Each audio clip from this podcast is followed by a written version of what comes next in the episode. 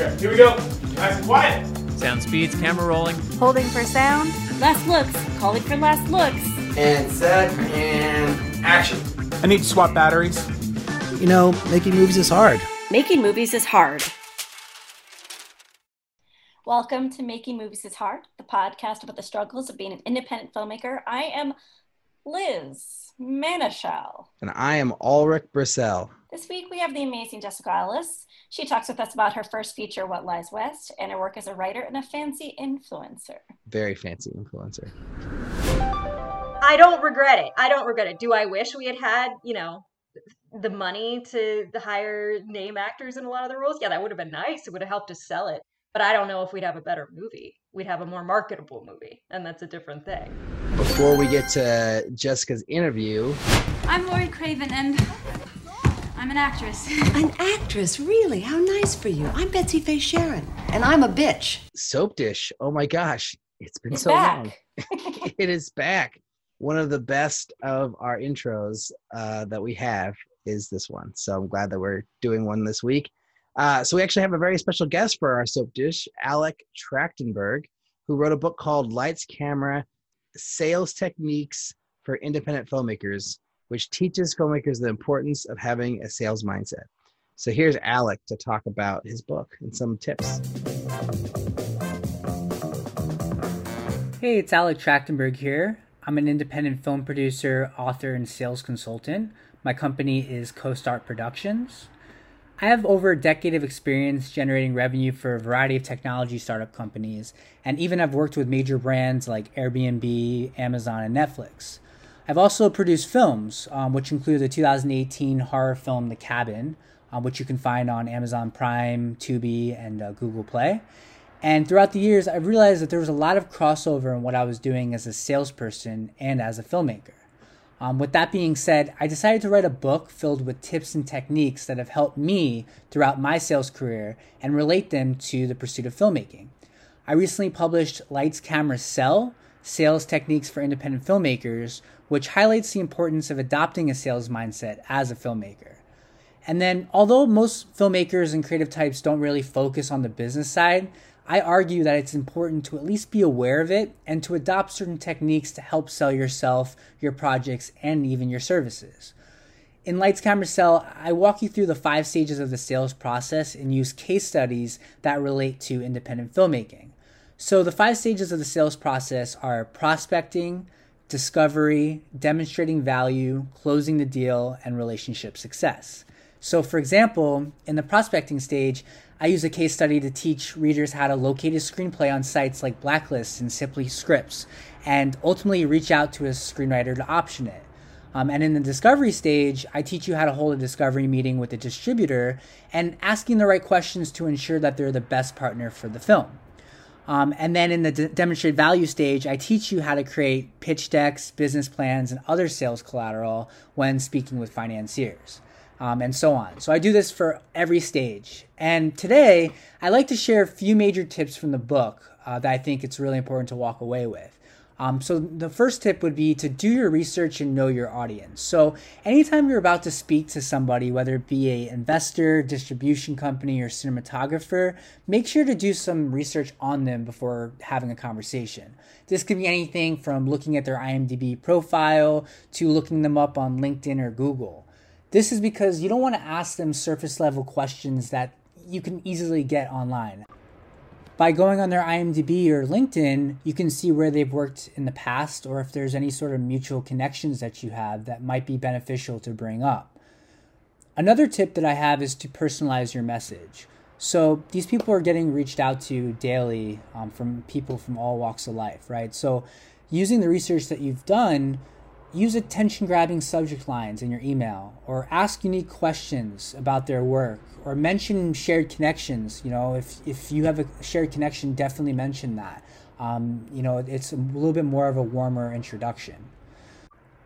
Another tip i have is to create a list of questions for your prospect so using the research you've done on them you can ask a little bit more thought-provoking questions than your just general like oh where have you worked before um, since you can get this information online easily.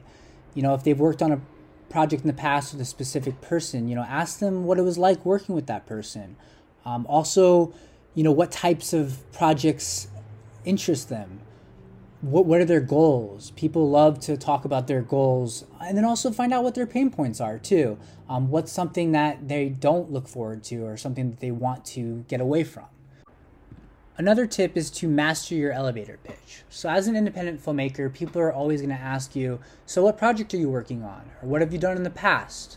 Or even, what type of filmmaker are you? Are you a cinematographer? Are you an editor? So, it's really important to be able to articulate what you do in an exciting way that will make sense for your prospect and almost get them interested to want to work with you. So, for example, you know, if you're a cinematographer who's worked on a variety of projects, you know, name a few and talk about what your favorite project was and what you're working on at the moment. Um, you also want to give an overview of what your film project is about, right? So, if it's a romantic comedy that has a lot to do with themes of feminism in some way, you know, talk about that and be excited and show the enthusiasm of what you're working on because people gravitate towards enthusiasm and want to be part of something that is going to be positive. My last tip today is to build sales materials when demonstrating value at all times. So, you know, this can be anything from business plans to pitch decks to demo reels and trailers.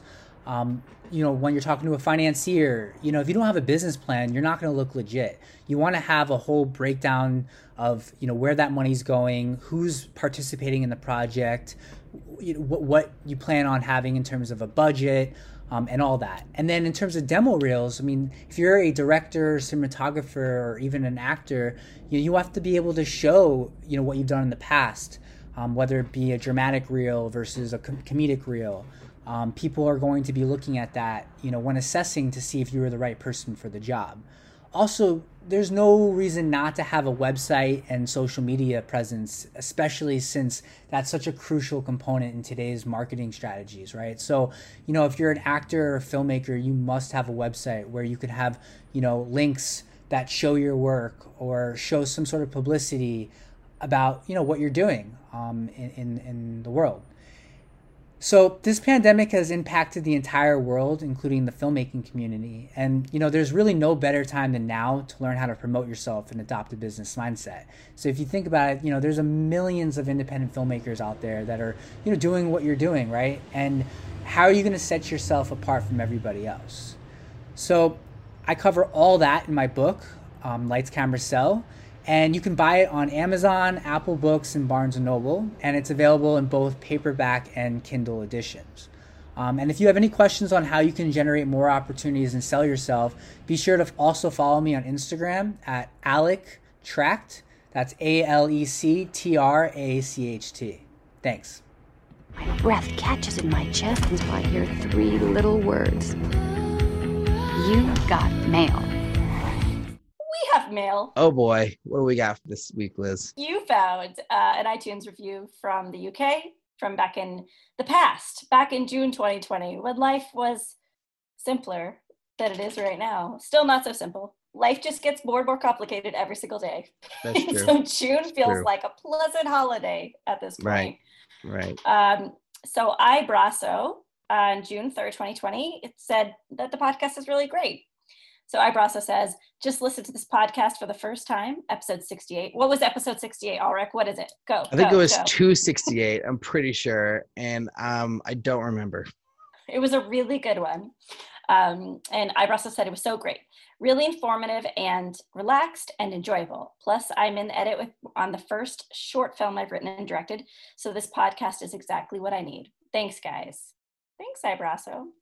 Thank you, Ibrasso. Much appreciated. And that would have been if it is 268 and not actually 68, which would have been like from five years ago or four years ago. It was uh, our episode with Robin Kincaid about getting on set and being a PA. So, Oh, I hope that we good one. were appropriately relaxed from that point onwards. so yeah, if you want to be like Ibrassos and send us a question, comment, suggestion, or an iTunes review, you can go to podcast at makingmoviesishard.com.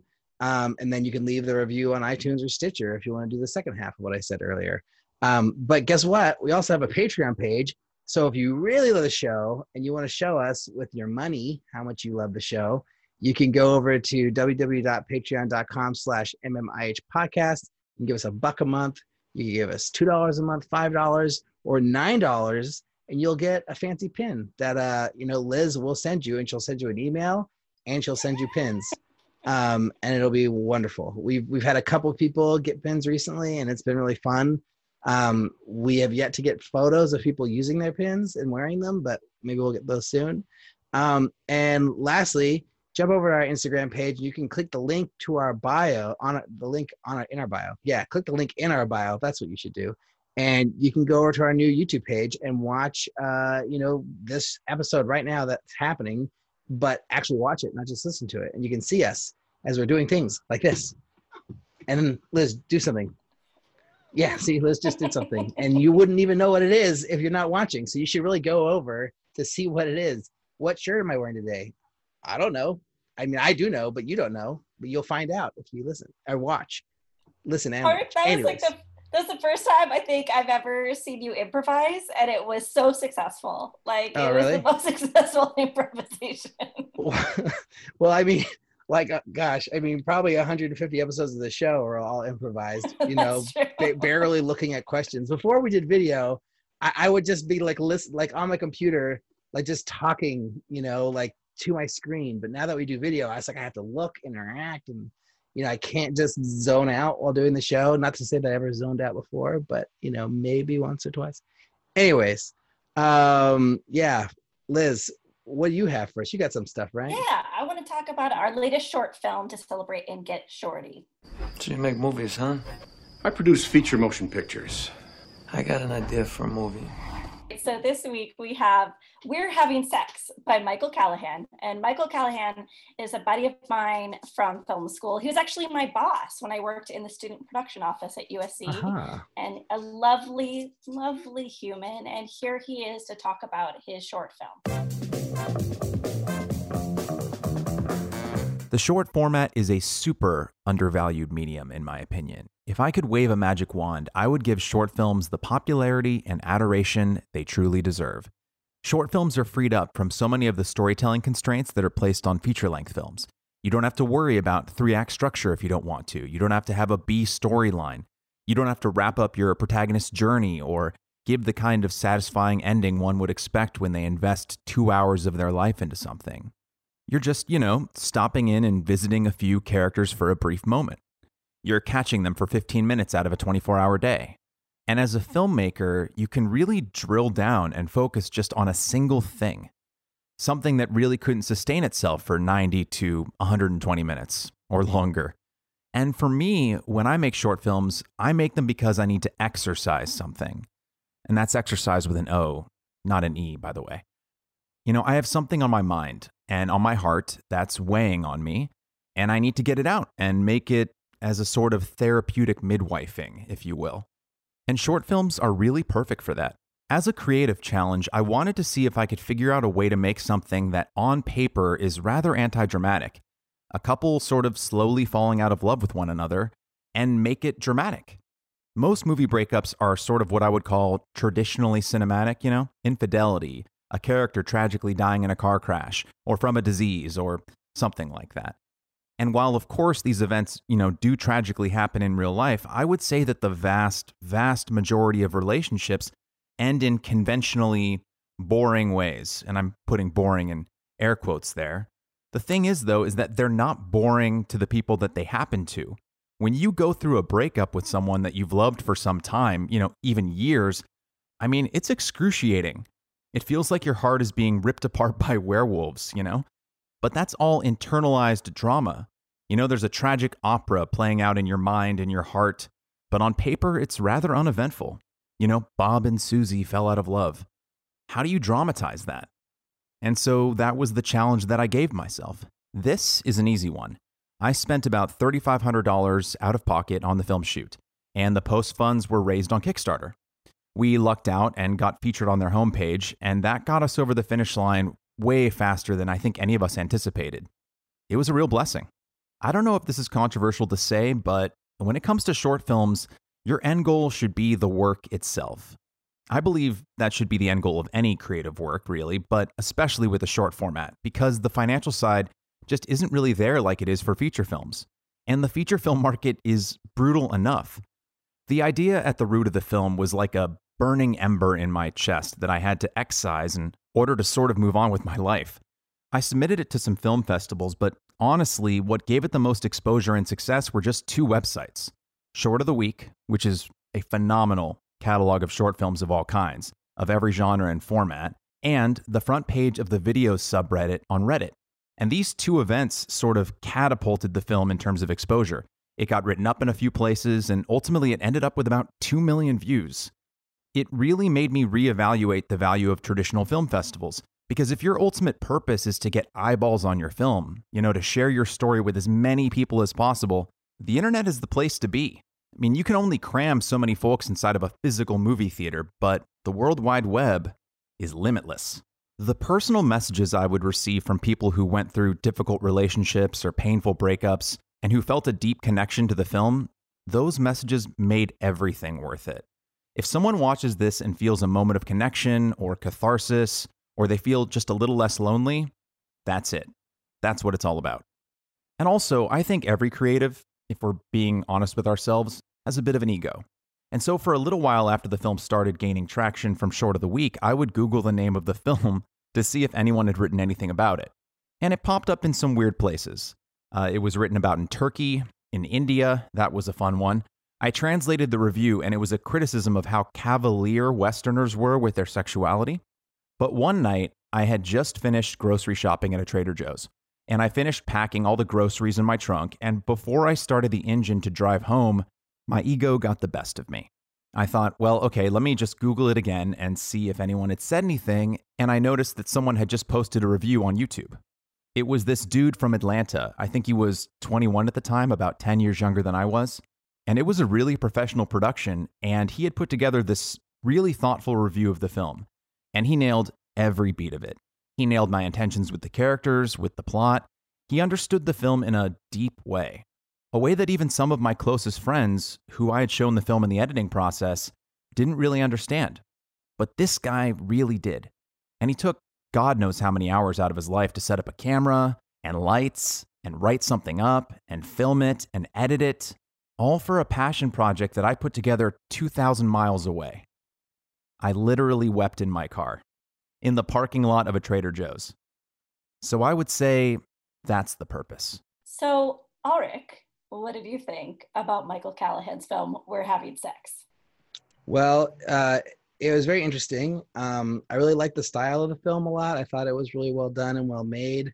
Um, you know, it wasn't what I was expecting, I think, because I think a lot of times with these short films, it's something that's more like like really short and witty and like kind of to the point and like with a title like we're having sex I kind of thought it would be more like of a joke or a gag or um, something, you know, but it was actually just like a heartfelt story, you know, um, told over 13 minutes or so. And, you know, it was really well done. I mean, I, I had some real emotion uh, from watching uh, the film, which was, you know, not what you usually get out of watching a short film. You know, no offense to previous short films, but it, it was just really, really good. Um, I thought the female lead was hilarious and very charming.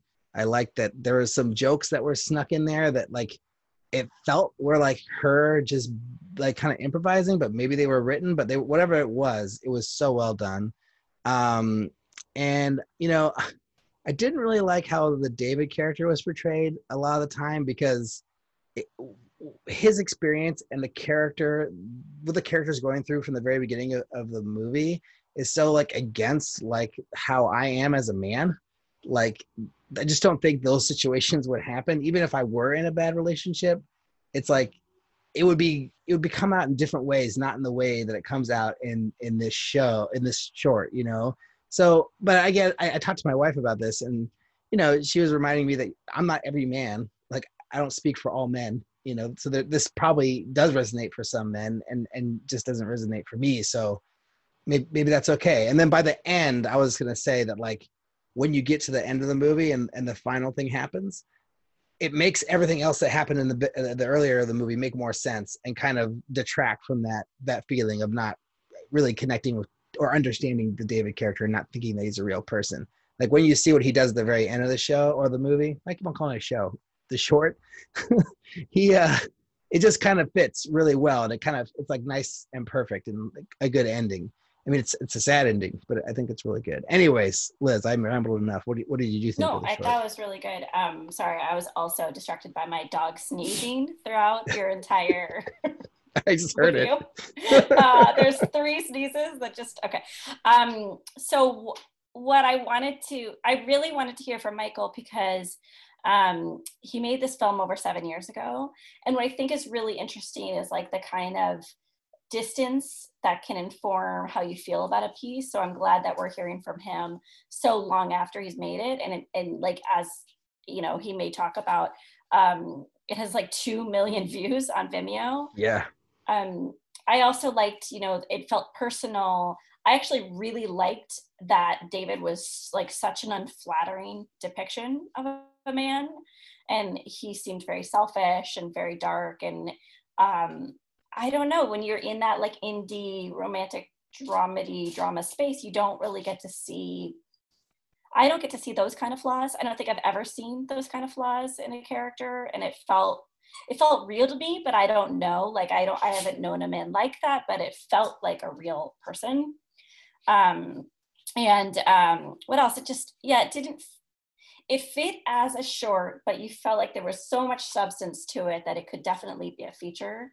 So it felt like a good calling card for a filmmaker who and i know michael really likes like lynn shelton and like kelly reichardt. So it feels like a calling card for that type of director. I thought it was a good uh, showpiece for him. I, I just think that there was a lot that was right, but then there was some things that just didn't resonate for me.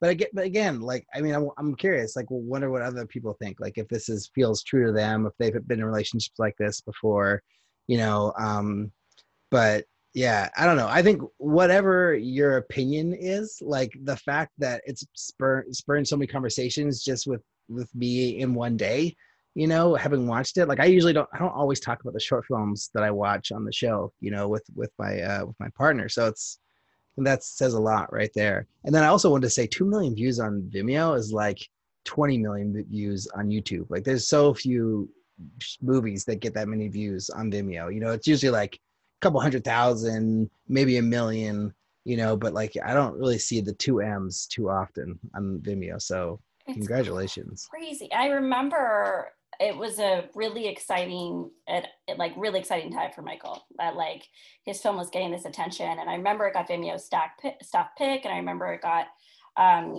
I don't know, just a lot of eyeballs his way. But I do also remember him spreading the word in a very thoughtful, considerate way to his network. So I, Oh, nice. I'm hoping that um, we'll learn more about that from his recording. Well, I think without any further delay, we should get to our conversation with Jessica.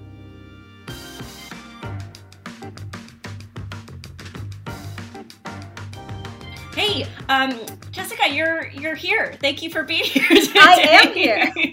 I'm very excited to be here. Um, let's uh, chat uh, briefly about what lies west in a in a big picture way. So, how many days did you shoot the film? Uh, oh, total, I think our shooting days were, let's call them 17 and a half. Um, it was a 14 day principal photography and a three day uh, pickup, um, plus a day uh, where we kidnapped our lead actresses and made them walk around a lot of hills. that was just me and our DP. What was your budget? Our budget uh, total is ending up being around 110,000. How long did you work on the film from from script uh, to release? Uh, I started on the script in, I want to say, either April or May of 2017. Um, we shot the first half in August of 2017. Uh, we had a very long break for some absurd reasons. Um, shot the second half of principal photography in uh, February 2018, and then the pickup in June of 2018. So a little over a year for prince for actual production, um, and then about a year of post. And how big was your crew, minus that one day? Over the course of the shoot, I think it was about 30 people overall, but not ever all at once. I think we operated with about a, an 18 person crew day to day. And out of all the projects you've you've been a part of, how difficult was this one in comparison? Well, this one had some um, unusual challenges associated with it. It was also the biggest thing I had ever taken on by by far. Um, so it's definitely the most challenging project I've ever been a part of, but also the most fun. So it, it's hard to rate it. It wasn't it wasn't unpleasant in any way. It was just a lot. I feel like there's something you're not saying, but I want to, but I, I feel like I want to ask about that, but I also really want to ask, how did you write a script in like late spring and make the movie that summer? Like how, how did you make that happen? Uh, insanity would be the number one answer to that. Um, you know, we just, we had the motivation suddenly to shoot something. We had a hole in our schedule, me and my husband slash DP producer, Sean, and um, we just were like, let's do it now before we run out of steam or get distracted by anything or anything comes up that could put this off. So it was a real drive to get it going. And, you know, I've been a screenwriter for 12 years at this point. So if I can't write a decent script in in in three months, I, I think I would be in, in trouble. And I had lots of time between the breaks to work on rewriting and fleshing out more things because um, I was able to look at what we had shot initially. So it, it was an evolving script. It wasn't hundred percent done in three months um, in the the way it ended up, but it was yeah, it was a fast writing process. But I was pretty sure of where I was going with it. So it was basically just because you had the time and the opportunity, and you just took advantage of it, basically, to go shoot the movie. Yeah, you know, it's it's hard when you get into the kind of Hollywood groove of gigs and projects and pitching and fellowship entries and everything. Like time just passes you know it's I, uh, last week was my 10 year graduation anniversary from grad school from afi and it's just like oh my god. The first five years of that was just trying to find anything that we could get done and, and make or, or work on. So we just finally got to a point where it's like all right it's been years like we need to make something of our own. And once that fire got lit i was so terrified of it it going out that i just pushed us ever forward as fast as possible. It sounds so, like you had a unique situation that happened though. Like you you giggled a little bit when you said how difficult this project was. Well, a, a few things happened in the middle of shooting. That the first half of shooting went off pretty much uh, without a hitch. It, it went pretty well. We felt very proud of ourselves. Um, and then about three weeks after shooting, I got diagnosed with a a, a heart defect, a, a, congenital heart defect that I'd had all my life and didn't know about and could kill me. Um, so I had open heart surgery uh, about a month after we finished our first half. While we were we had just started our second round of crowdfunding, and I was in the ICU. Um, and then about a month after that, um, the Sonoma County wildfires of 2017 hit, which um, sent our crew and cast up there all scrambling into you know evacuation for weeks and burned a good portion of the places we had shot um, and some that we were hoping to reshoot at. So there was a there was a few months of disaster in there and then i also had to have right after our second half of shooting a, a second uh, follow-up surgery so yeah it was um, I would not recommend going through heart surgery while shooting a movie to anyone. Jeez. If Gosh. you can schedule yeah, those separately, imagine. try to. Obviously, the surgeries went well. I'm, I take it. Yeah, yeah, the surgeries went great. Awesome. I, I am fully functional again. nice. Um, well, I, I had a question, just kind of off topic a little bit, but just sort of what would like leading up to what you making this movie. But can you describe like what your day to day is? Are you like a, a full time writer? Like, do, are you directing things like commercials? Like, what do you do as your day job to pay the bills? And like, what what what like did you take a break from to go make your your feature? Primarily, I'm a writer. Uh, my training is in writing um, in both playwriting and screenwriting. Uh, so I have made my life, like many of us do, uh, through various stupid internet writing gigs. Uh, you know, working for different sites. I worked in entertainment editing for a couple of years. That's that's the job I left to to do the movie, um, and then just freelancing for comedy sites, freelancing for all sorts of places. Uh, What Lies West was actually the first thing I had directed since a play when I was, I think, about 20. Um, so yeah it was a it was a big jump to directing um, but it turned out i loved it. So it's something i'm definitely looking to do more of in the future because it was a lot of fun.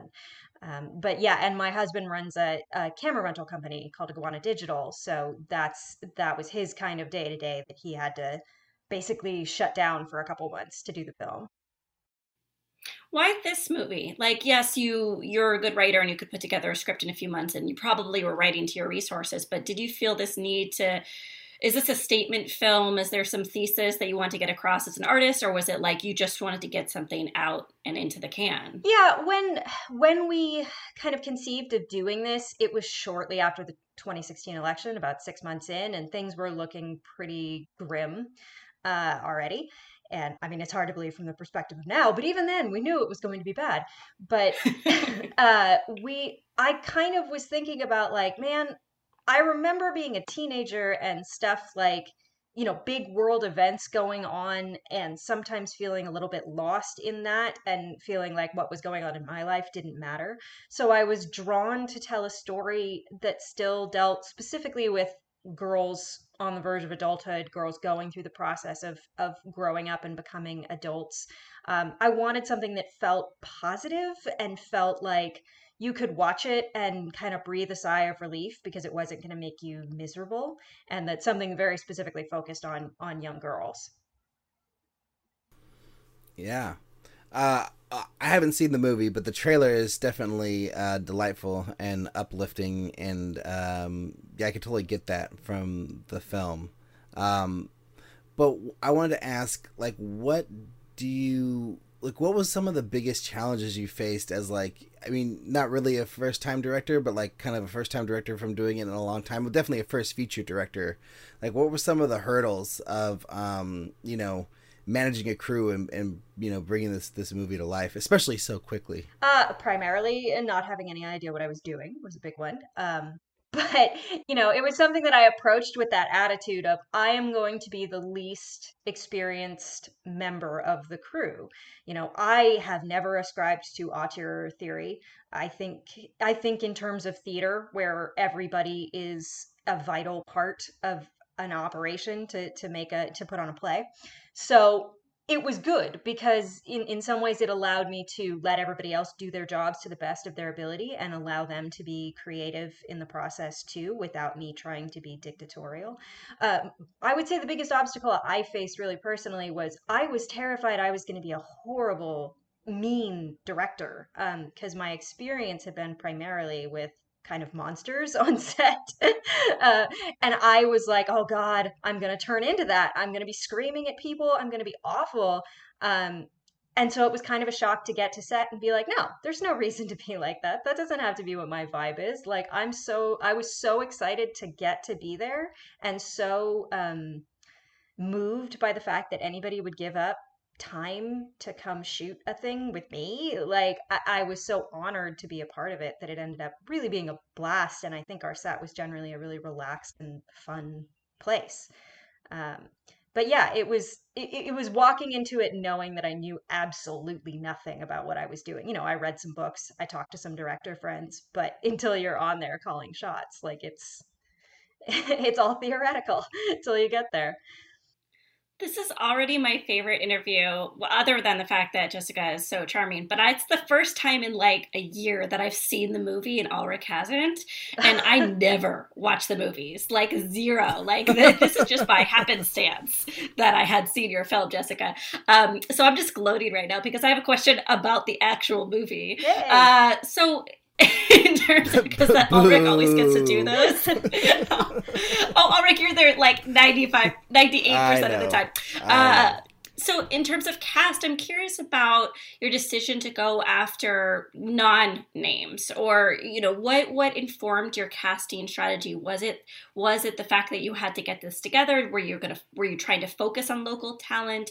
What was what was your guiding light there? Um the two girls who are the leads uh, chloe moore and nicolette ellis um well there was the one thing that they're both related to me. Um I I they're both my nieces, um, and they're both actors, and I had known them since birth, and I kind of felt like, you know, if I'm going to go on this insane journey where I'm asking people to be willing to listen to my direction, I would like to have actors that are not going to be like, wow, she doesn't know what the hell she's doing. Um, so it was it was helpful to have actors who it was also their first time on set, although not not their first experience with acting, but they were theater. They're both theater actors.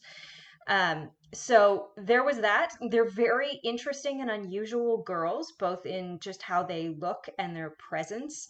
um, having watched them together because they're cousins, you know, I knew that they had a really unusual dynamic that I thought would play on screen very, very well.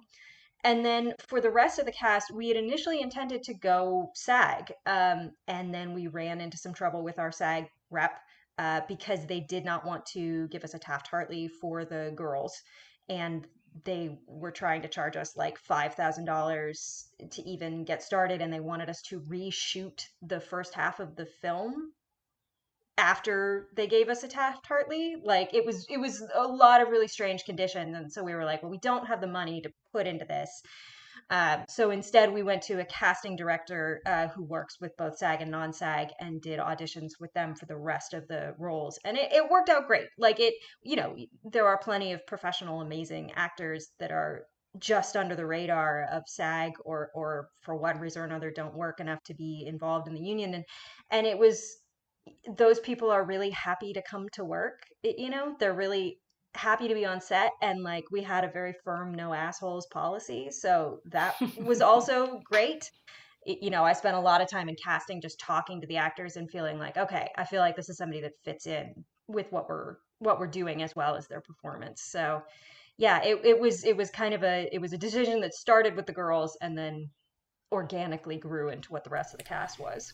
And um like the no assholes policy i wanted to ask about that. Did, did you ever have to um, deal with that? Or were you guys lucky and all your crew and, and cast and everybody just turned out to be great uh, when you guys got to we, set? we were lucky. Or i don't want to say we were lucky. We were careful in our selection um, and we we were looking for specific people. A lot of them a lot of our crew came from um, people my husband has worked with over the years or that we were at AFI with.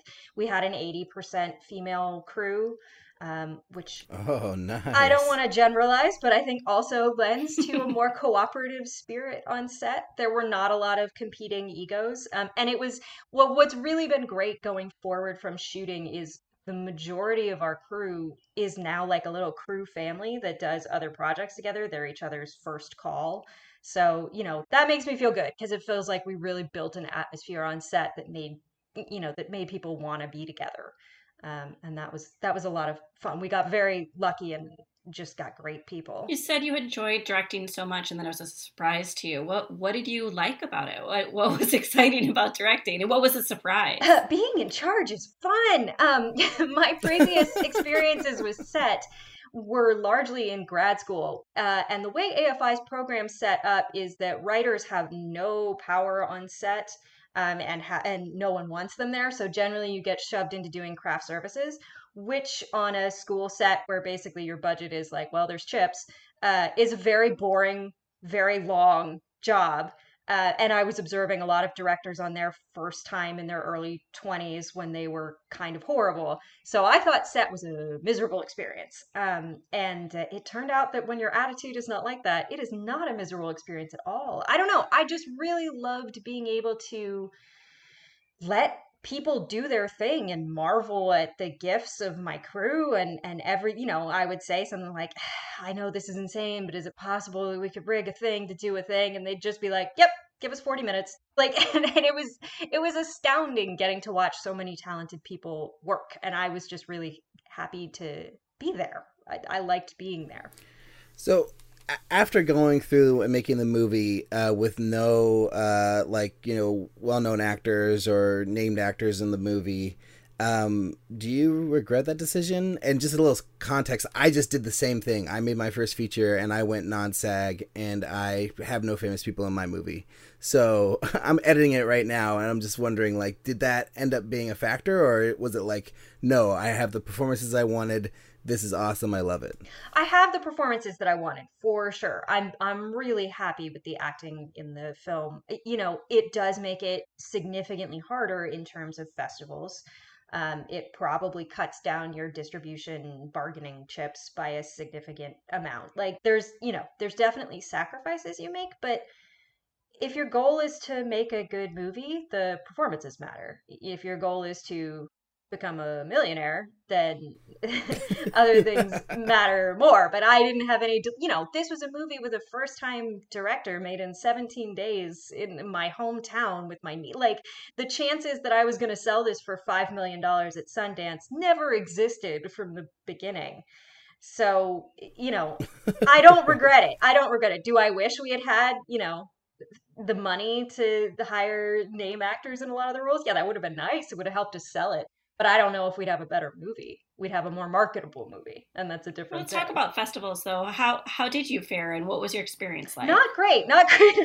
like the, the, places that we went, we had amazing receptions. We've done three festivals. Uh, we did Twin Cities, we did Coven in San Francisco, and we just did the Vail Film Festival, uh, which ended up being online because um, it was supposed to happen right as the lockdowns were happening, and luckily they they pulled it kind of at the last minute and switched to an online format. Everywhere we've gone, um, just through a combination of uh, tenacious self marketing and and constant Twitter begging, we have had full houses. We have had incredible audience responses. Uh, you know, so it's been great in terms of knowing like all right we weren't insane. This is okay. Like we made something pretty good. But you know has it led to distribution offers? Not yet. Has it you know did we win awards? No. But like you you know from what like what so much of filmmaking depends on what your goals are in what you can get out of it. And like you know the hope was always well hopefully this could boost us to a, a better level of career and more work. But also like the point of a movie is to make your audience happy and our audiences have been or happy or you know fulfilled in some way and, and our audiences have been. So i feel like we've done our jobs uh, but you know are we are we resting on awards and many laurels of glory not quite no but, but we weren't really expecting that given our resources so, so going into the film um, oh, never mind. You just answered that question. let's let's talk about distribution. So, have you found a distributor yet, or are you still looking? Like, what what's the what's the status of that? We situation? we are still looking, and I have to say this has been the most frustrating part of the entire process. I honestly might take the heart surgery over this this part again. Um, like none of unfortunately neither of my producers have experience with distribution. So this is new to them. Um, we hired an entertainment lawyer to, our big stumbling block has been music rights. And we hired an entertainment lawyer to help us get clearance. Um, it worked for the festivals, but unfortunately, they kind of faded out and not been able to work with us on on uh, getting the rights that we would take to distributors. So we're kind of stalled at that point and trying to work through it with three of us that know absolutely nothing about how to get music rights, know know nothing about what to ask distributors for, um, beyond kind of what we've had friends and advisors tell us. So that's hard. This is an area of filmmaking where we're we're blind and we're we're working through it and we will get there, but we're not there yet. What would be ideal for you though in terms of like okay, let's think about what would be realistic and ideal for you. Obviously ideal for every one of us on this on this podcast recording is like become a millionaire having a sustainable career. But what would you accept? What would be acceptable to you? Um yeah, well, this this may have changed. I mean, we, we would love to be on streaming platforms. We would love to be out there in a place where people can access the film and see it easily without you know having to beg us for a Vimeo link or go to one of three festivals. You know, so we're hoping for streaming deals. we don't see theatrical release necessarily in our future just because it is such a small movie and also because the world is ending. Um, but you know, we're hoping also sort of that the need for content as as the industry is kind of shut down will put us in a better negotiating place um, because people will need movies, need new movies, and this one's in the can. Um, but you know, you hope it gets to a place where somebody sees it and says, "Hey, I would like that person to work on this thing for more money." Um, and and that would be ideal. Also, we put a significant chunk of our savings into this movie, so anything that that helps get us back to to even on that would be great. We don't have enormous goals for this. Like we think it's a good movie and we want to get it in front of as many people as possible, however that happens, and not go broke. And so, going through this experience, like, do you feel like you want to do it again? Like, do you have like another idea for another movie that you'd want to go out and make in the same fashion, or do you feel like the the future of your next film is r- riding on the response and like you know where this movie ends up, basically? Yeah, um, I, I mean, I, I, I, I'm a screenwriter, so I have, you know, entire Dropboxes full of endless scripts at this point that I would love to make.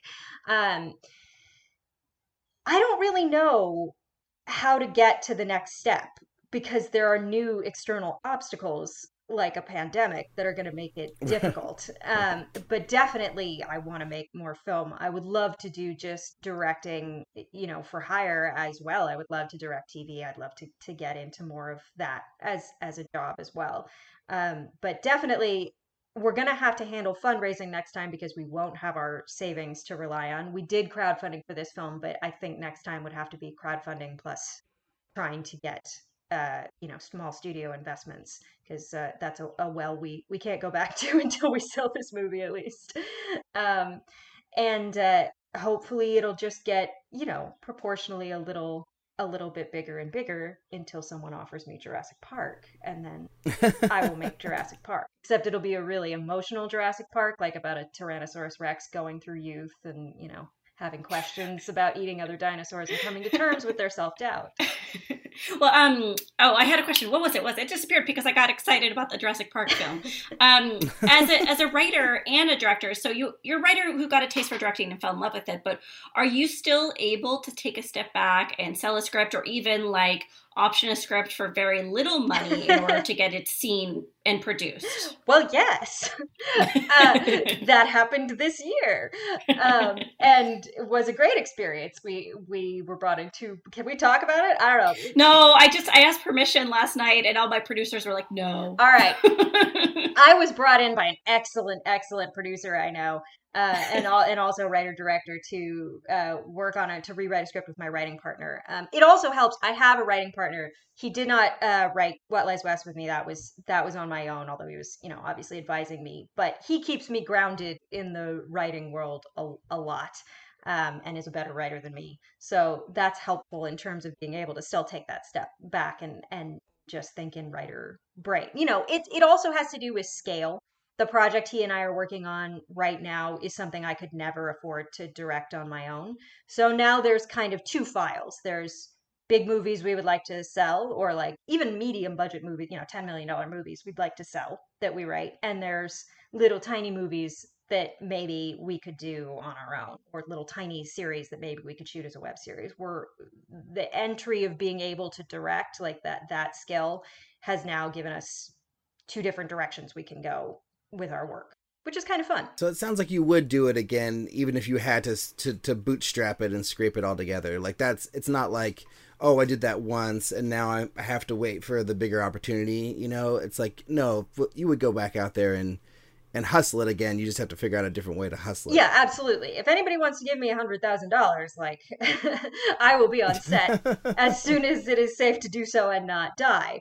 Uh, I I would be happy to. I would love nothing more than that. Um, but it'll take a little more planning and probably more than three months next time. And then one more question about uh, the craft and everything. Like you mentioned Jurassic Park, is that like a goal? Like, would you want to direct like a big studio feature someday? Is that something that you have ambitions towards, or is that like something like oh no, like more like a fantasy? I mean, I'd, I'd certainly like the money. Um, you know, uh, rarely do women get the opportunity to shoot franchise films, so it's all, it's something that probably is a fantasy, but it's also something that I think that my voice could be valuable in, and that I would really love to contribute to.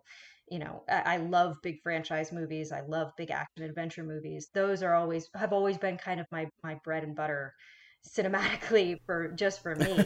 um, right. So I, I'm definitely not going to block Marvel's calls uh, I just don't think they'd ever want me. I mean, realistically speaking, they're not interested in female perspectives in their in their movies generally. I want to talk about, um, and I agree with you, but I want to talk about um, audience building because you know you talked about distribution and you talked about feeling a little bit um, paralyzed legally with your film right now, not being able to get out into the world, but you've built up a very sizable, impressive audience for yourself um, as an artist, especially in social media. Can you talk about how that happened and how you feed that audience on a regular basis?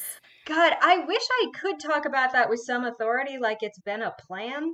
Uh, really, what happened was about seven years ago, I got a Twitter account and just talk on. I mean, I, there has been no strategy in building it. It just got large. I mean, the only thing I did early on was follow everybody that I could find that was talking about screenwriting and movies and, and film, and primarily writers. Writers are very big on Twitter. I think it's a great medium for us because it should be. It's language based.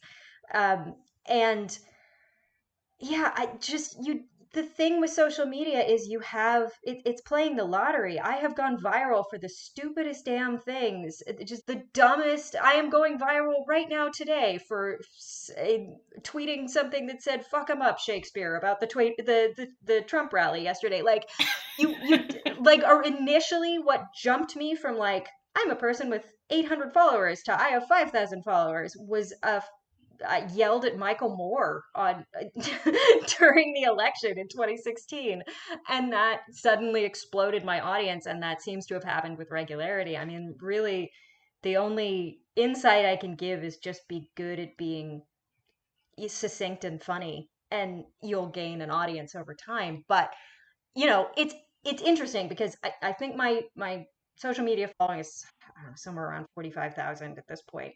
Um, and that translates to about maybe if you're lucky 1% engagement on any kind of fundraising or like active thing where anyone has to be active. Even getting people to watch like a trailer even getting people to share a link like it's about 1% of your audience. Our crowdfunding i had much fewer followers at the time but our crowdfunding we raised about $30,000 I think via Seed and Spark and that was from literally maybe 3% of my Twitter audience. Um, so it's it's a very low engagement rate because people don't want to do things. People want to consume things, but they don't want to they don't want to click things. They don't want to do anything. Um, so it's a very volatile audience and very difficult to actually get meaningful engagement. It's good good dopamine though. It's yeah. definitely good for your ego. So you're saying when you tweet about Dirty Dancing, you can get 53,000 likes, basically, but when you tweet about your movie and how you need support, then it's not really the same kind of thing, right? Yeah. I, I mean, especially back when we were fundraising for the movie, what I was lucky in was that the audience I had built was primarily film based um, and a lot of independent filmmakers and some bigger, a, a few bigger writers um, who were very, very generous to me and very kind and, uh, you know, donated large amounts gave us kind of the bona fide of of saying like hey this project looks great and putting it out to their audience so you know you do more in targeting who you follow and who you attract as followers than you do in any kind of bells and whistles you put on your posts. Sorry, that's really interesting. I think I always am so it's all about the content for me. I'm like, oh, I'm gonna write something, and someone's gonna find it randomly, and then I'm gonna, um, you know, do what Jessica Ellis did. But it sounds like you've you've um, well, you've you've quaffed your your network in a way that it's you're surrounded by like-minded people who also have a massive reach. Yeah, I, I mean, you know what you do on on social media is chase the people with bigger audiences or different audiences than you because if you can attract their audience's interest you know if you can get one person with a totally different segment of society that follows them to retweet you have marketed to you know another 50,000 people that you you never had access to to begin with except through this one person. But it's very high risk. Like it's it's not you can't i mean you can there are people that will dm other people and be like hey can you retweet this? Generally i i avoid doing that um, unless they're actually very close friends because it tends to breed more contempt than help uh, in my experience and you you have a limited amount of bridges you can burn.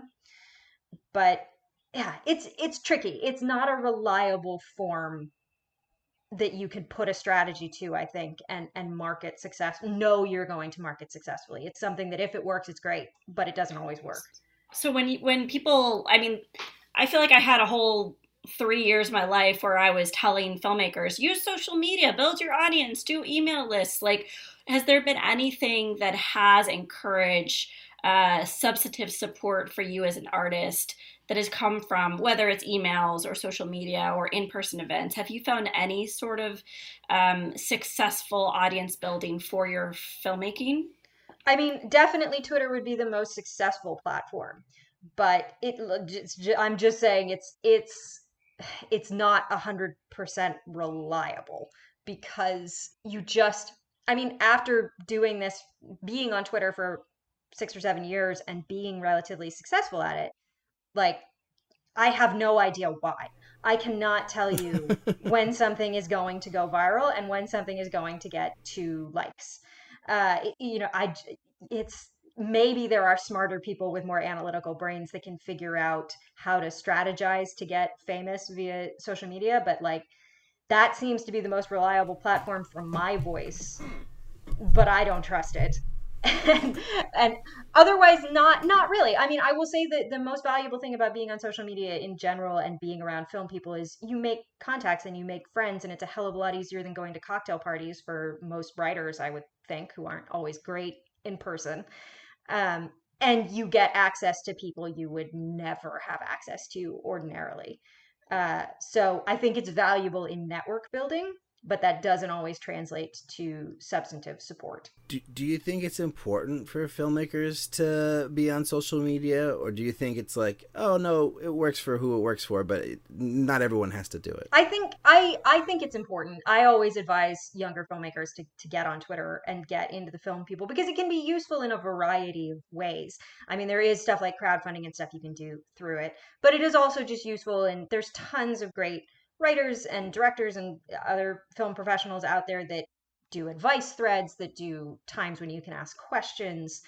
You know, it can be really valuable for your having gone through a formal film education uh, it can be i would say as valuable as what you can learn you know at usc or, or afi or any of the, the grad schools um, you can get a whole education if you're smart about who you interact with so and you just and you make friends. And you know the trick to surviving in hollywood is anchoring yourself here with enough connections to keep you in the loop of getting jobs and getting work and finding people to work with.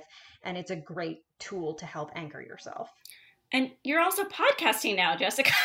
so tell us a little bit about that and what inspired you to get into that form of communication and audience building. Uh, very much in a similar way. I, it was like a Sunday night where it was like, maybe I should start a podcast. And then Tuesday morning, I had a first episode. So um, I have very short bursts of energy. I'm kind of like a, a sloth or something. Like I need long resting periods, and then and then I jump for a grape. Um, but yeah, I, I started a podcast right as the quarantine started called Distance Socials. It's just interviewing people kind of across the US. Initially it was just about, you know, what is your situation? What what are what's it like there when when we were very early in this and nobody knew what the hell was going on. It was just a way to connect with people and be like, "So, hey, how are things going in Alaska? How are things going in Tennessee? What's going on with your life? How are you feeling about this?" And it sort of evolved into over time into talking about um, a lot of social and political issues associated with COVID 19 and kind of the world we're in right now. I had a really interesting conversation with Abi Quijada uh, last week about um, sort of the, the comparison she sees between how the US is dealing with COVID and how her home country of Venezuela uh, dealt with an, a kind of crazy president and their growing crises there and the similarities she sees. I talked to Sade Sellers, another great um, writer producer, uh, this week, or she'll be on the next episode about protesting safely during COVID. She's organized some of the big Black Lives Matter protests in LA, and so you know it's it's all COVID related. And it was just a thing where it's like I'm very bored. It's very difficult for me to write screenplays right now, so I just wanted to have a little a little project uh, and that would maybe make people feel better and, and have ways to connect to other people during this. Do you think you'll continue to podcast um, once the quarantine is over? I hope Or not. do you feel I hope I will go back to. I hope I can go. You know, I have just had a, a nearly impossible time writing screenplays right now, uh, and I like to be able to be working on something. Um, but the uncertainty of the situation has made writing scripts for movies that I don't know if they will ever get made or what the world will look like. So it seems weird to write contemporary stuff um, or how shooting will work in the future. It just feels kind of useless right now. So it's it's nice to have a project until we know what's going on, and then I want that project to go away and to get back to filmmaking. I think we're about ready to jump into the five final questions. Alrik, did you have any last? I do have one last question. So you talked about um, graduating from AFI, um, and uh, you know you you seem to be in touch with a lot of your AFI graduates.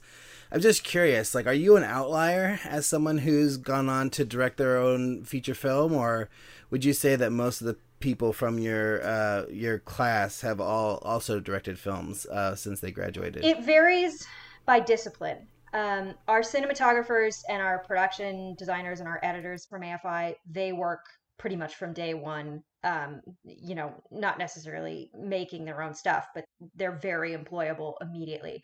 Um, the producers and writers and directors take a lot longer. And I, I, honestly think the writers are very ill prepared for a professional life coming out of AFI. it's not a writer focused program. Um, and I would say uh, there were 28 writers in my class.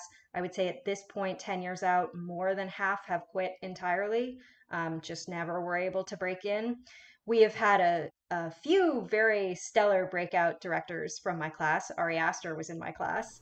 Um, oh wow! And, there you go. Uh, and a, and a, a, few others who have made the moves, but you know, it's a low percentage. I would say less than, maybe less than ten percent out of the writer director group have made their own things. Um, there are some staff writers and stuff, but it's it's definitely not a certain way to get work for sure. Interesting. Yeah, I find it fascinating because, you know, like AFI is like probably one of the the schools on my list. If like if I was to be able to go to grad school, if I had thought of, of applying to grad school earlier, like that would probably have been one of the ones I would have gone after. And so it's just really interesting to me to hear like what the experience is like for people who graduated through that program. Yeah, it's a it's a mixed.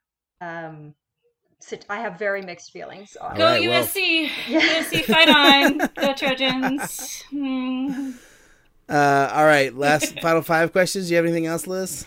I mean, I always like to ask my question about success, but I feel like Jessica's just going to make some very funny, quippy, self deprecating comment. But that's me judging Jessica before I, she I answers. I, I, won't, now that I'm warned. I guess my question, I, I like to ask the question of like, do you feel like a success? I mean, you have a lot of success behind you, but how do you feel in, in terms of your place in your career? Oh, no, absolutely not. No, no, no, no.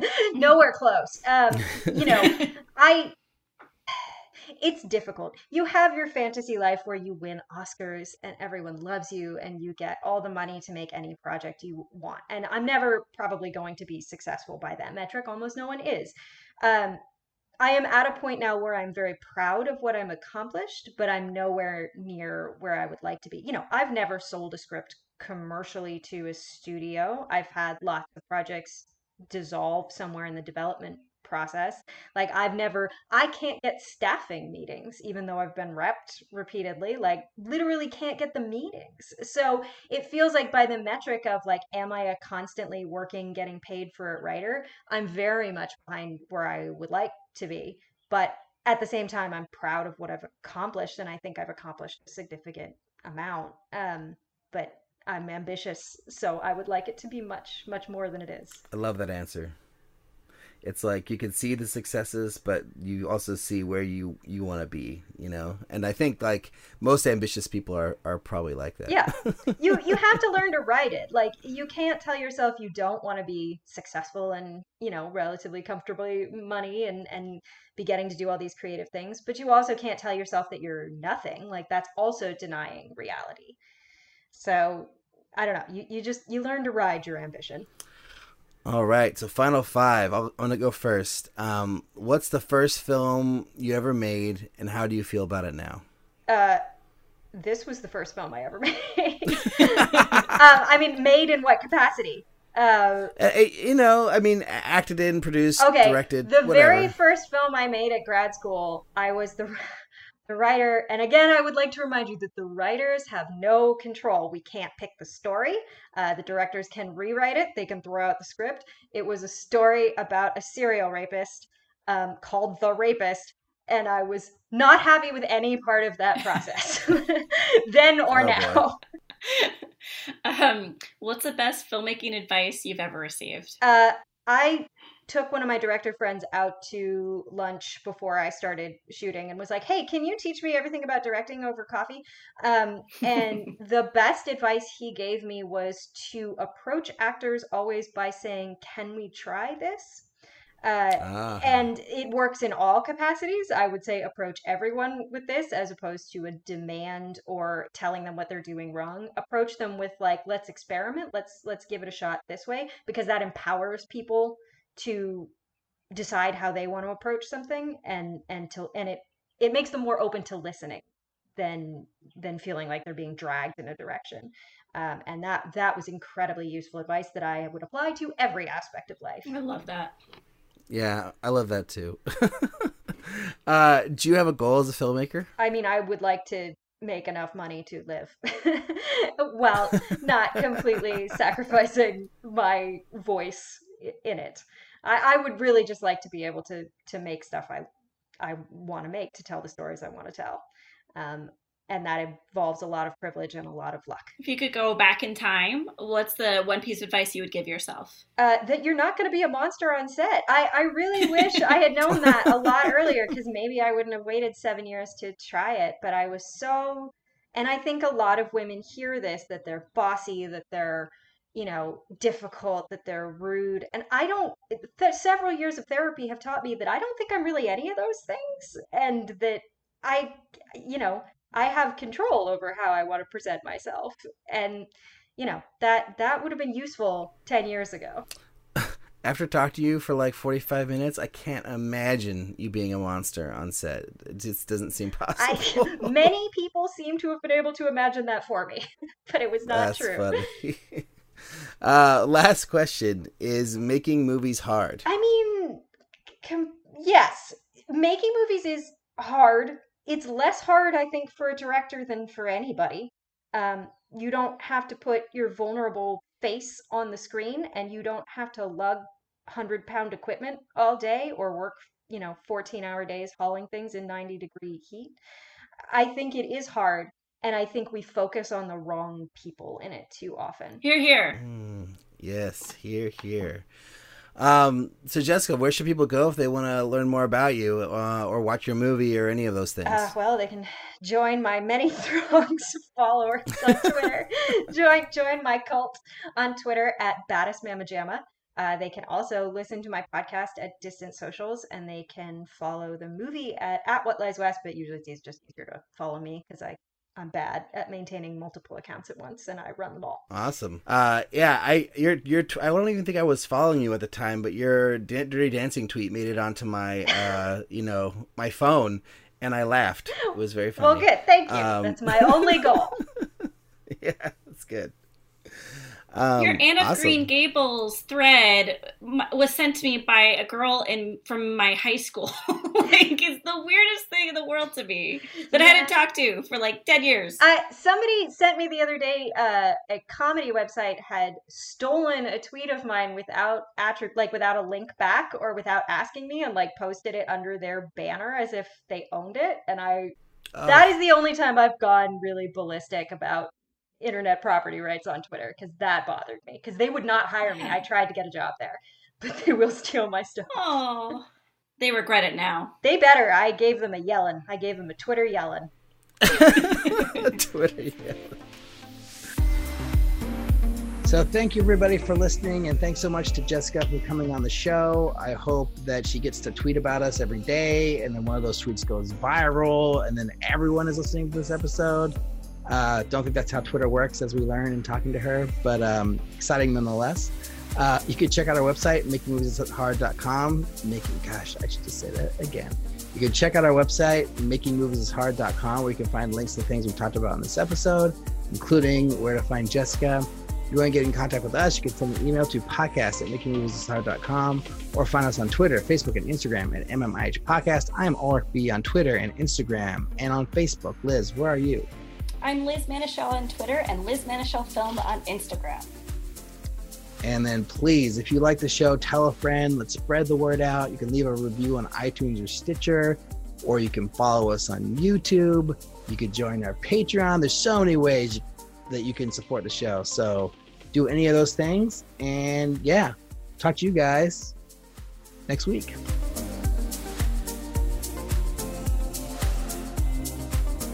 So here's Alec to talk about his book and some tips. I didn't listen to him, so I have nothing to say about what Alex has said. Alec, Alec, Alec.